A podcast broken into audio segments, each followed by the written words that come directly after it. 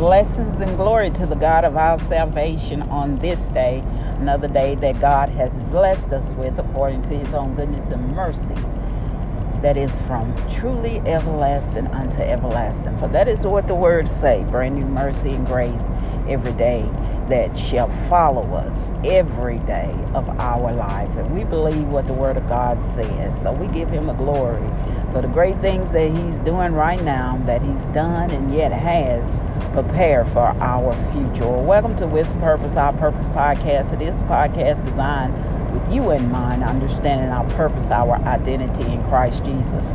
For we have to know who we are and to whom we belong. And we are learning so much of that as we continue the journey through the book of uh, Luke, the gospel according to Luke, the physician, as he penned the journey of Christ on the way to the cross, and Jesus is teaching and he's preaching. He's giving examples and parables for us to go by that we have a better understanding of the life and the responsibilities that we have as his disciples in his discipleships. He's given instructions from his own mouth, and it's just wonderful and we can see so much that we need to grow in and to do in and that is what the word of god is for. It is to correct rebuke, rebuke and reprove us for the journey. So we allow it to just saturate within us and just practice it. Practice it every day. And the more we practice the more we feast on it the more we study the more we become what it is. And it is a a a person is a person that is on the inside of of us that desires to be spiritually fed and can only come through by the word of God. Remember, Jesus told um, the devil, "Man cannot live by bread alone, but by every word that proceedeth out of the mouth of God. And this is what we're doing when we study the Word. We're taking it and we are meditating on it and pondering it in our minds and allowing it to get in our spirit that we may walk according to it. Well, and we've made it up to chapter 19 of Luke as of yesterday, as we will make it all the way up to Christmas Eve uh, to review the last chapter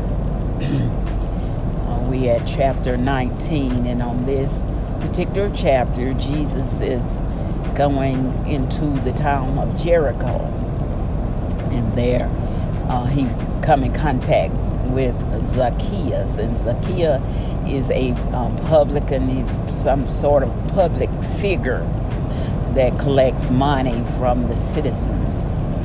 Zacchaeus, and the story goes that he was short he was a short man, but he desired to see Jesus, this man that everybody had been talking about. You know, Jesus now has been preaching and teaching uh, and have revealed himself as the Messiah for the past three years as his ministry uh, continue to unfold. He's on the way to celebrate the feast, one of the feasts that they, many feasts that is called Holy Days that he's going to celebrate, and it's the Feast of the Unleavened Bread. Also, the feast of the what we know as the Passover that they are going to get ready to celebrate. Zacchaeus heard of him, as so many others, and they desire to know him. Remember, Jesus said that he come to save, seek that which is lost. He came to set the captives free, and many people are in captivity and bondage by the rules and regulation that have been put upon them by the Pharisees, demanding this and demanding that, thinking it was the works that they do would save them, and that that is uh, what they was basing it on, the law, and they brought their own uh, agenda in with that in place of God, and it caused it to be burdensome on the on the people, and they struggle heavily with it and, and here is Zacchaeus. He was also a descendant of Abraham, as Jesus pointed out. He desired to see him short in nature, but what did he do? He pressed his way through the crowd and he climbed up a sycamore tree, I believe it said it was, a sycamore tree to see Jesus. He wanted to elevate himself just to get a glimpse, hallelujah, of Jesus. And Jesus saw him. Zacchaeus put himself in a position so he could be seen by Jesus. How often do we do that? Now, he was of a lowly estate, lowly in stature, the scripture said. But his desire was so great to just get a glimpse, sort of, sort of like the woman that pressed her way through the crowd, just to get a glimpse of who Jesus was as he was passing by, and Jesus, Jesus took notice of him. Hallelujah. As he was up in that sycamore tree, and he called him back down, and he desired to sup with him in his house. He said, This day, hallelujah, the kingdom of heaven is come unto you, Zacchaeus and desire to eat with it. Now, what did the, the Pharisees, the church folk, we, we'll call them the church folk, first thing that they said, now he desired to eat with this sinner. He don't he know? He's the Messiah. He ought to know that he is sinner. But what did Jesus come for? He said he come to seek to save save the ones that was lost. That's what he was seeking. And and one one script there's one scripture said that there's that there those who are not sick have no need of a physician. So Jesus know, knew what he came to do. But the church folks didn't understand that. But he went on and he ate with Zacchaeus. The first thing Zacchaeus went to doing was confessing. you know, when you come in contact with Jesus, you you, you can't be the same. So anything that is unclean, that is impure, that is not of him will not stay in the presence of God. So Zacchaeus went to confessing his sin right away. His heart desire was to please God. And he confessed his sin, and Jesus went on to eat with Zacchaeus. is the story goes. Can you just imagine Jesus coming to your house, knocking on your door. How would we respond? Jesus, my house is not clean. I uh, I ain't ready. Uh, just go to confess and everything go to rolling out. That's why we always have to be prepared. Be prepared. Have our house in order, and that's our that's our spiritual house, our temple, our frame of mind, our heart right always, as we learned yesterday, pray without ceasing. Lord, search my heart, search my mind. Is there anything that is not like you? Remove it. Help me on today to be better than I was yesterday. I sometimes rising, sometimes falling. But God, I know you got me through it all.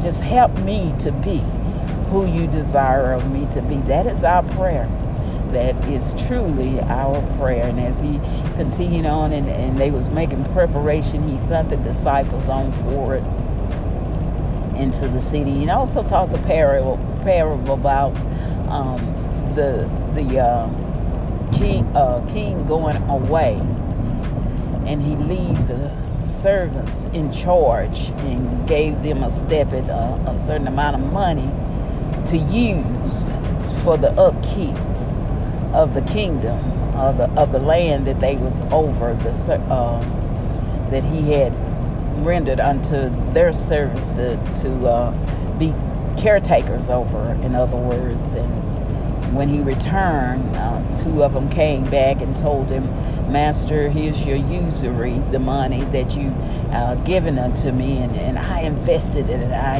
used it and, and i caused it to profit so here's some extra for you. And then the third one come and he said, Master, I, I buried mine in the sand. I didn't do anything with it because I knew you was a, a, a, a steward man and uh, I didn't want to lose anything. And Jesus said that you be judged according to the words that you said of your own self.